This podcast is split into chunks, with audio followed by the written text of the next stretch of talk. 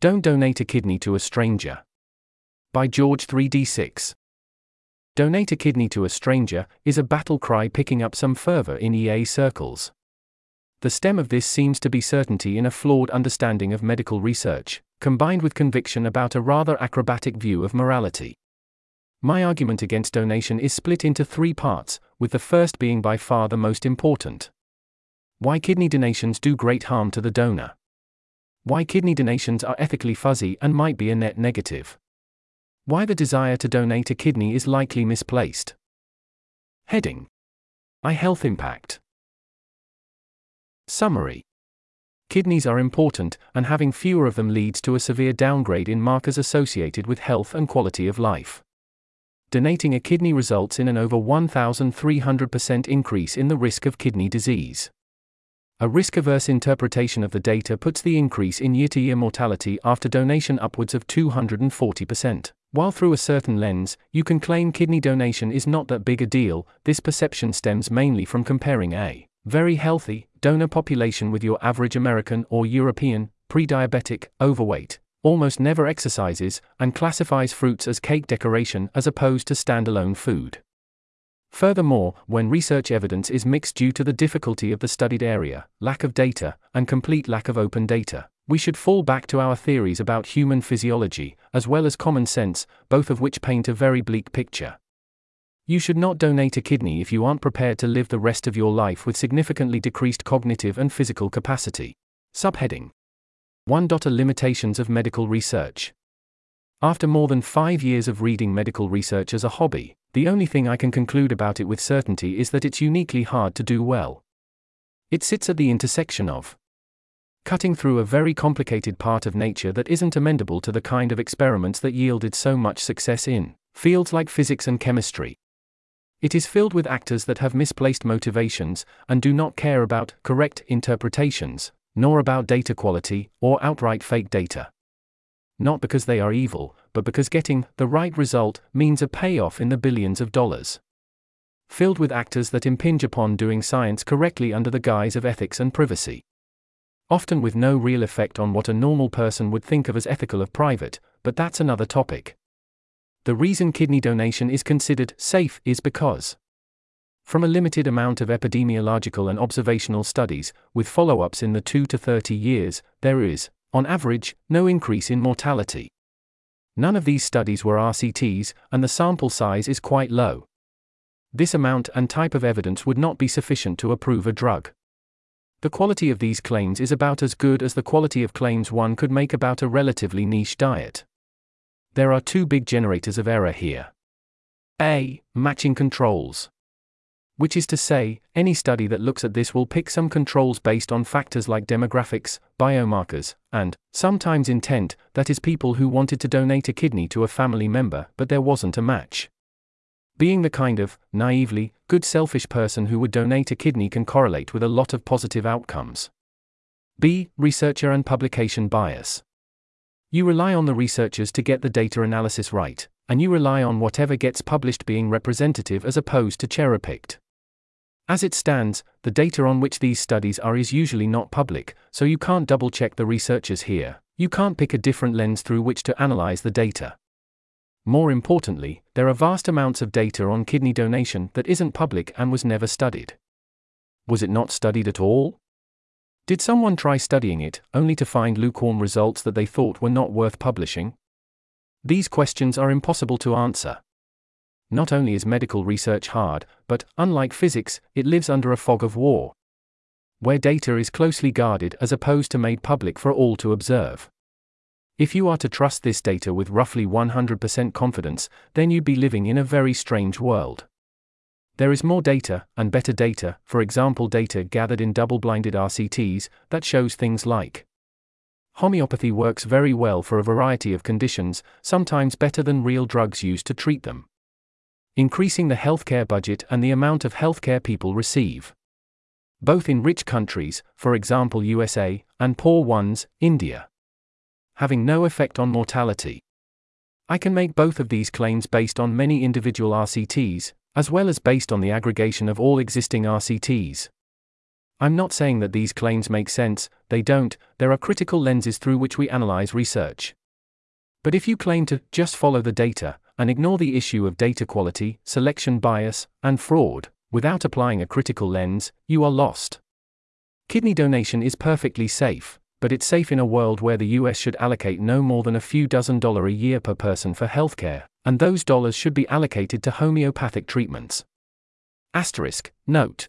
Since in this world observational studies are sufficient to justify such claims, it contains a lot of other strange things, including blueberries being more effective than any medication at preventing diabetes. Asterisk. Blindly following fuzzy data is insufficient, you need models to filter it. Conceptual bridges that link data to the rest of knowledge and the rest of reality. In the case of homeopathy, we can reasonably assume that it doesn't work because it stipulates mechanisms that can't be corroborated from observations with the devices we use to conduct physics and chemistry. It uses drugs that show no measurable effects when tested in vitro upon anything. The studies looking at it are fuzzy, they show improvements or treatments for diseases that go away naturally. Nothing that a bit of publication bias and a bit of dishonesty in looking at the data won't give you.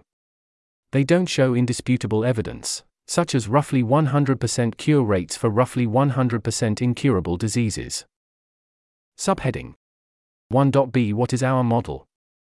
So, I guess you aren't prepared to burn your health insurance contract and switch to buying homeopathic remedies, because you have strong models of reality that a bunch of small RCTs can't overturn? Then, let's try to integrate the observational studies attesting to the safety of kidney donation into a larger model of reality, and see how it holds up. Kidneys do a lot of things. They filter most substances that have to be removed from the blood via a rather clever self other style detection mechanism, much like immune cells. Kidneys don't know what they should filter out, since there are limitless possibilities, they just know what they should put back in once they filter everything. They help regulate salts and minerals, both via increased filtration when excess is detected, by decreased filtration when lacks are detected, and by signaling upstream processes to correct the excesses or lacks. Given that salts and minerals are an unassuming name for one of the primary mechanisms by which we create, preserve, and regulate the membrane potentials needed for cells to exist, this is a rather important task.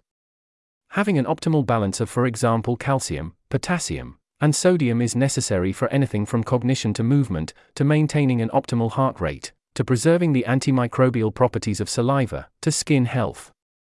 We can frame this former function in many other ways because it will affect things like fluid retention, erythrocyte production, B cell production, really production of any cell type derived from the bone marrow, bone growth, and bone resorption, blood pressure. Does having one less kidney affect these mechanisms negatively? In some cases, it can be hard to say because we don't know how to measure the optimal. In a few cases, with things like blood pressure, or GFR, the amount of blood the kidney can filter in a given period of time, we have strong reasons to believe we know what the optimal values are. In the case of blood pressure, we have hundreds of double blinded RCTs for dozens of drugs, dozens of which have stronger methodologies and more subject than the entire kidney transplant literature. What we do know is that the body does a tremendous job at measuring hundreds of thousands of things dynamically and adjusting them to preserve optimal function. Kidneys are one such component of this measurement and adjustment process, and they are expensive as fuck to evolve, maintain, and operate. So if we didn't need two, we wouldn't have two. There's some redundancy involved in having two kidneys, sure, but our bodies are perfectly happy to stop maintaining critical organs like the thymus, spleen, and even parts of our brains as we age. Given that they will no longer be optimally provided our short expected lifespan, they are an energy drain. If the two kidneys we had were optional rather than necessary for optimal function, surely we'd observe humans or at least many other animals reabsorbing one kidney or significantly reducing their mass as they age. Let's also look for skin in the game. For example, the vast majority of medical statisticians and researchers are vaccinated against COVID. This is because they trust the data, and the data plugs well enough into their model to think that there's close to zero risk of anything horribly wrong happening and it provides some benefits to themselves and the society they live in. Many of the people in the Harvard School of Nutrition indeed eat vegetarian diets and limit protein intake, or at least avoid large amounts of saturated fat and fatty meat. Pharmacists, doctors, and medical researchers usually take the recommended drugs for their illnesses much like everyone else. Have most of the researchers looking at kidney donation donated a kidney? Have most nephrology researchers donated a kidney? Most surgeons doing kidney transplants? Obviously not, otherwise, we'd have more than 200 donations to strangers each year in the US. There are 10,000 board certified nephrologists, and a few more hundred are added each year. If they took this data seriously, they'd all donate. Heck, on top of those, you can add nephrology researchers, the medical statisticians who happen to focus on kidney disease, transplant surgeons, and all well informed nurses in the nephrology units. Thousands of these specialists are created each year. If most of them believed donation to be essentially safe, the shortage of kidneys would be half solved.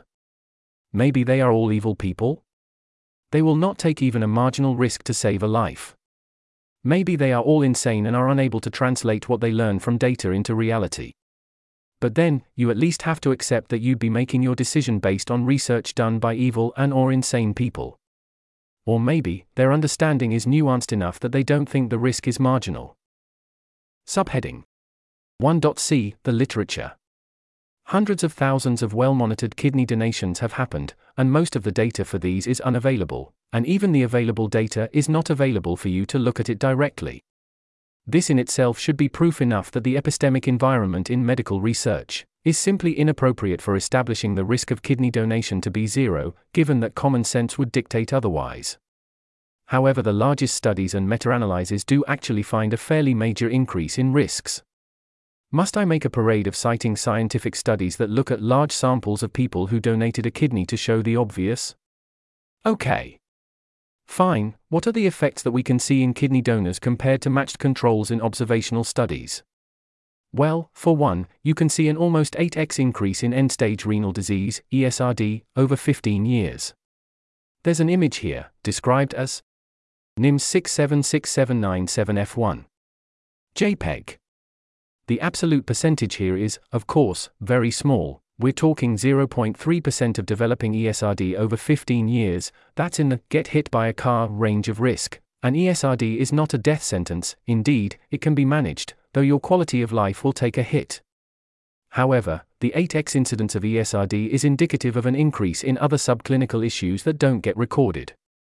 Such as your blood pressure is slightly elevated, leading to you being a bit more angry your ability to engage in strenuous physical activity is lower. Having to go to the bathroom more often. Slight pain when urinating and mild incontinence. Getting more weird allergies from this or that source of food. Etc. All of these, small, things that irk away at your quality of life are how we experience the damage before it's severe enough that we can slap a label like ESRD on it, and for most cases, the damage is never severe enough to get there, something else kills you first. But that doesn't mean you won't notice the damage, it just means the medical system won't. The most recent meta analysis published in an authoritative journal by authoritative sounding people finds the increase in ESRD to be 3.3x looking at studies, including the above, that ran over a 6 to 15 year period. But it also finds a 13.6x increase for chronic kidney disease, which tends to progress to ESRD. Given the shorter overall duration, this seems consistent. I do think you should forget the meta analysis, here and in general, and look at the actual studies. There are a few studies like the one I cite above, and the Oslo Hospital study below, which are superior in terms of size and control matching, and lumping in a bunch of smaller and older studies in a meta analysis can actually dilute the signal. Of course, there are also studies that find mortality increases, 2.5x, with 1.3x after adjustments, and these mortality increases only become visible many years after donation. This is consistent with the impact of a single kidney being chronic rather than acute. There's an image here, described as 1 S2.0 S0085253815302489 GR2. JPEG. The excess mortality comes, primarily, from the areas we'd expect, for example CVD. Again, poor kidney function should seldom kill you, it just makes everything worse until something else, usually your CV system, does. It's also fairly conclusive that kidney function overall gets worse after donation, in the long term, as per the largest meta analysis I can find. This is also consistent with the studies I cite above and with the largest study besides those looking at GFR over time, which finds it to be significantly worse in the long run compared to matched controls after the initial three year recovery. That same study finds an increase in metabolic syndrome, insulin resistance, worse lipid profile, etc. Hypertension, as expected, is more common, 1.4x, in donors compared to matched controls. I'm trying to present the largest studies and the large meta analyses here, as well as presenting the same study Scott uses in this article. This is not a comprehensive review of the literature, such reviews already exist and they all conclude roughly the same thing. Quote a bunch of important markers get worse for donors. Donors tend to have a higher incidence of disease would associate with reduced kidney function. Matching controls is hard and there aren't enough large studies, and none of the matched control studies have a long enough follow-up to be authoritative on mortality. End quote. It's very hard to quantify the damage you'd be doing to yourself exactly, but if the good end of the confidence interval is not much, the bad end is somewhere a 15x increase in serious kidney issues, 1.5-2x increase in cardiovascular and metabolic issues, and 2.5x increase in mortality.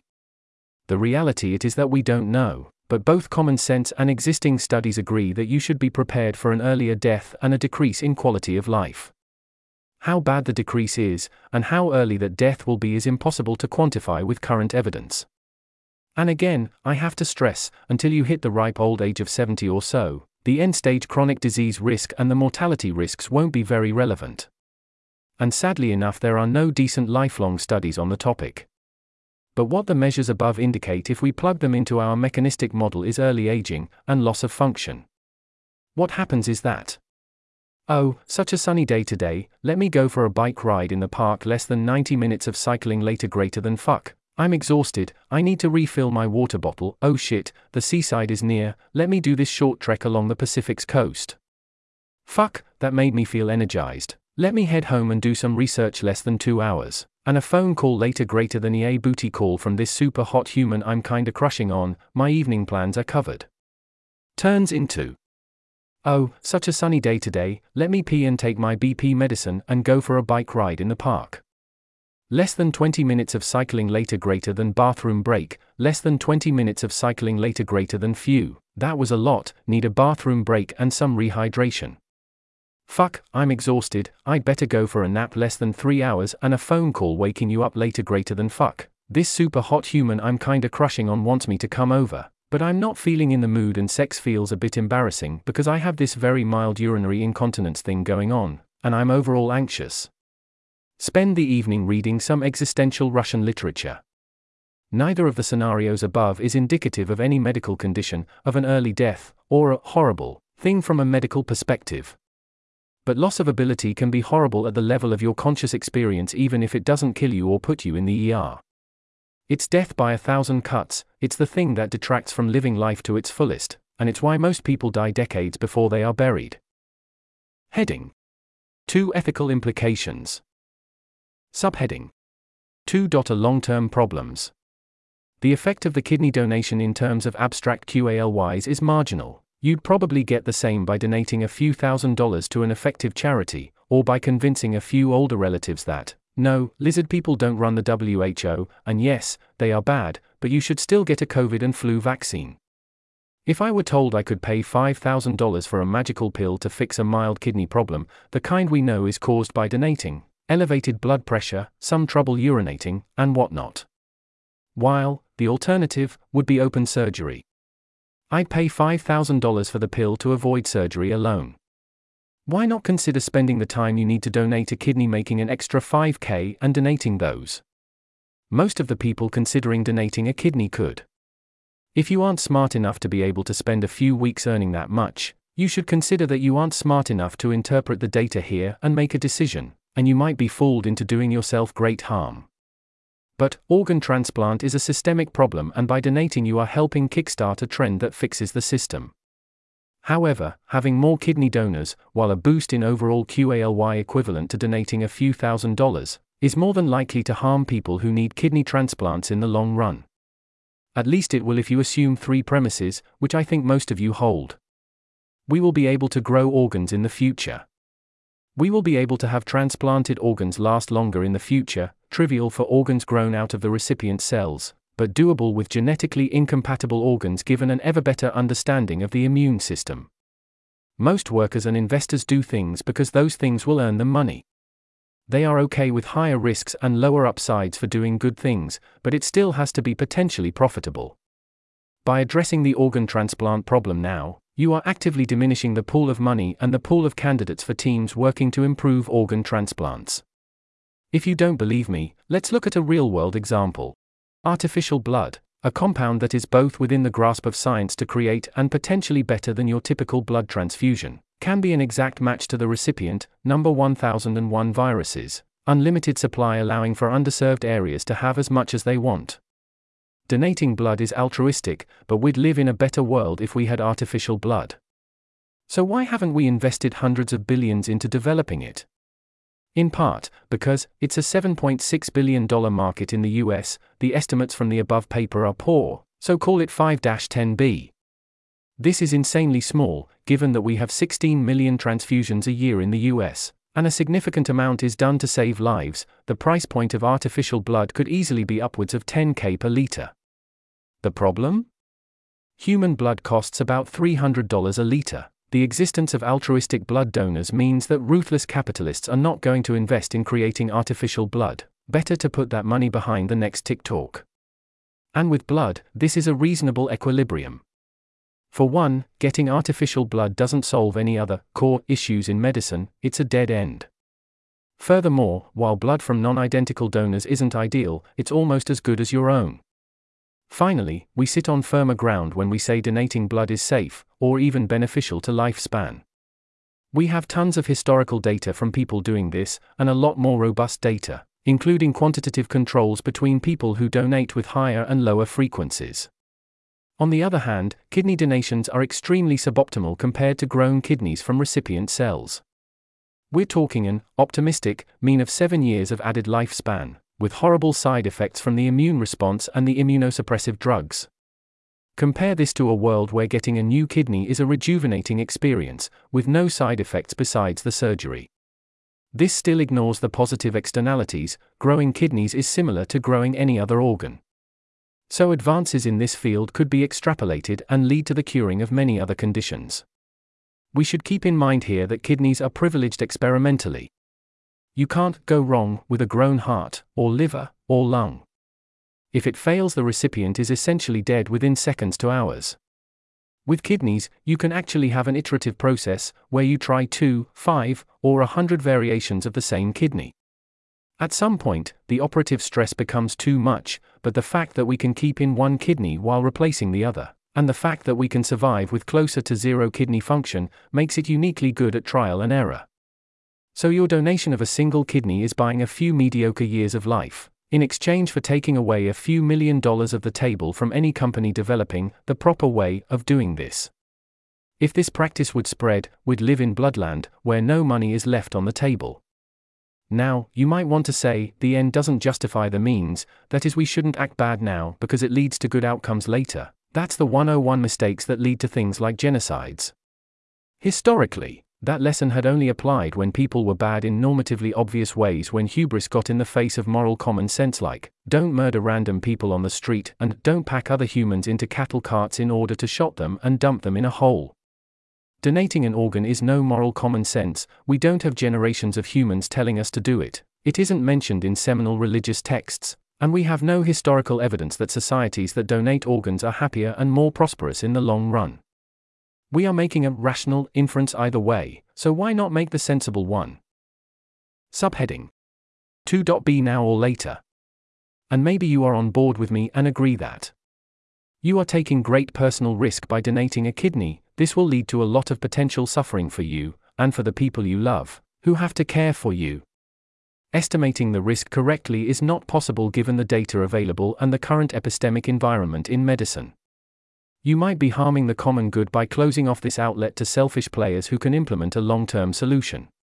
But you are an inherently good person, and it seems like you should self flagellate yourself for the common good. You want to do it even if outcomes might be worse off on 200 year timelines, even if it harms you. Because you want to do good now, a person you don't know will die, and, even if this is inefficient, you could suffer in order to buy them a few more years of life. Even then, I'd argue, the best thing to do is to wait until later.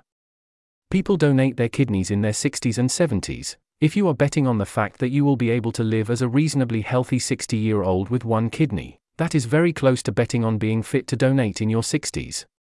Keep in mind that the quality of the kidney donated needn't be great, the recipient's immune system will destroy it well before it degrades on its own, and how healthy that organ is doesn't affect this immune response. A 60 year old kidney is not a 20 year old kidney, but they are close enough.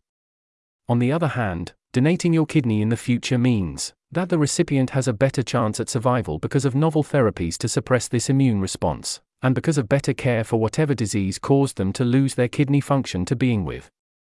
In the worst case scenario, you are saving the same amount of QALYs, and you are likely saving more by waiting. You will offload the immediate suffering caused by the procedures, the risk of death, the risk of complications, and the risk of developing a long term problem in the future. You have a guarantee that you will live most of your life at peak capacity.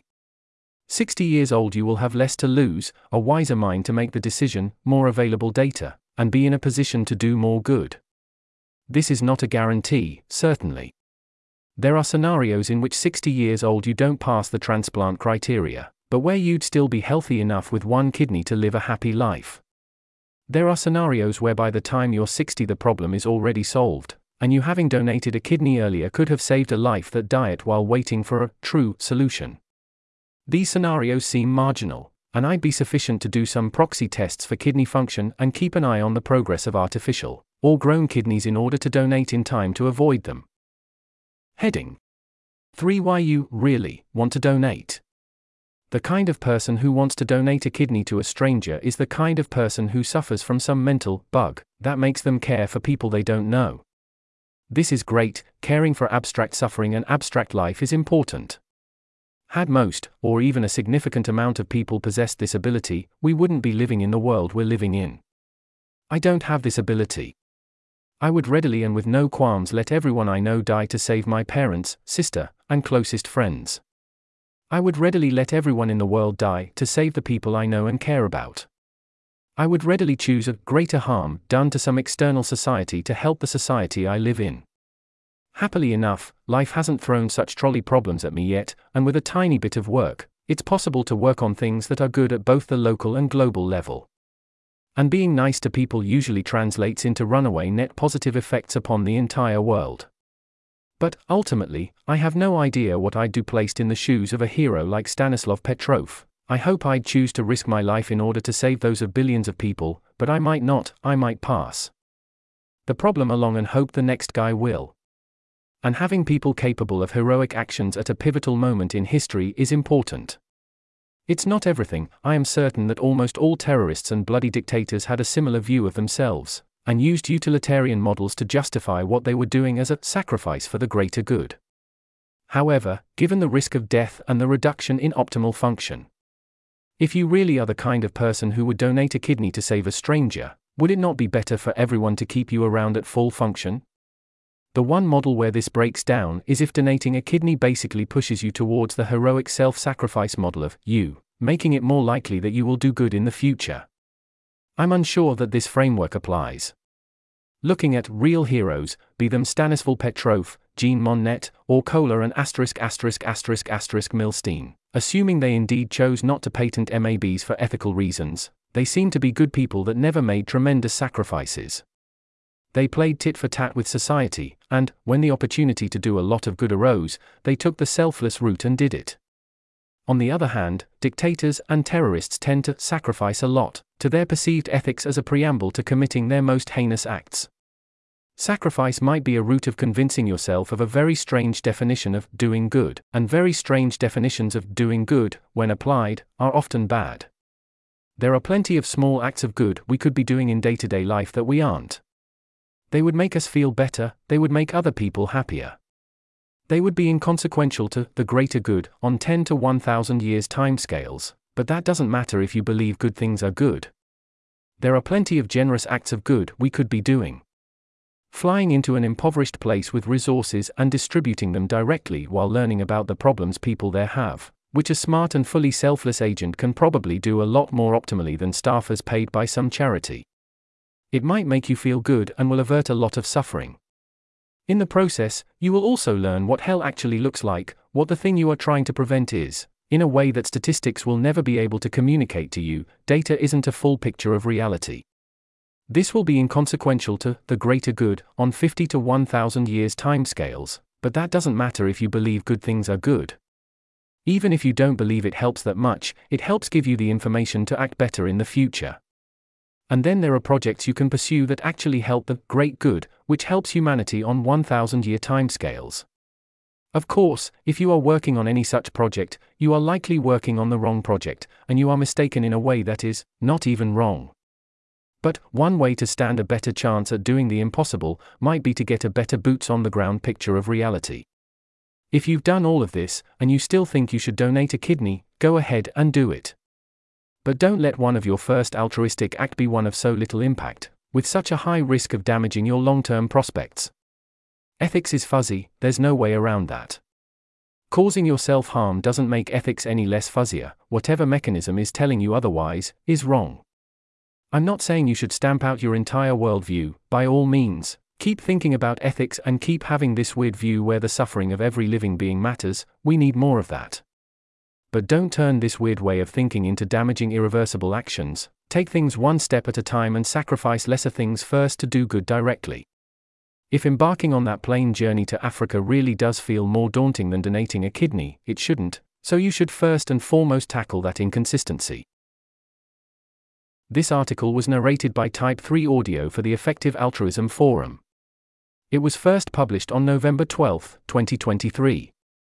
To report an issue or give feedback on this narration, go to t3a.is.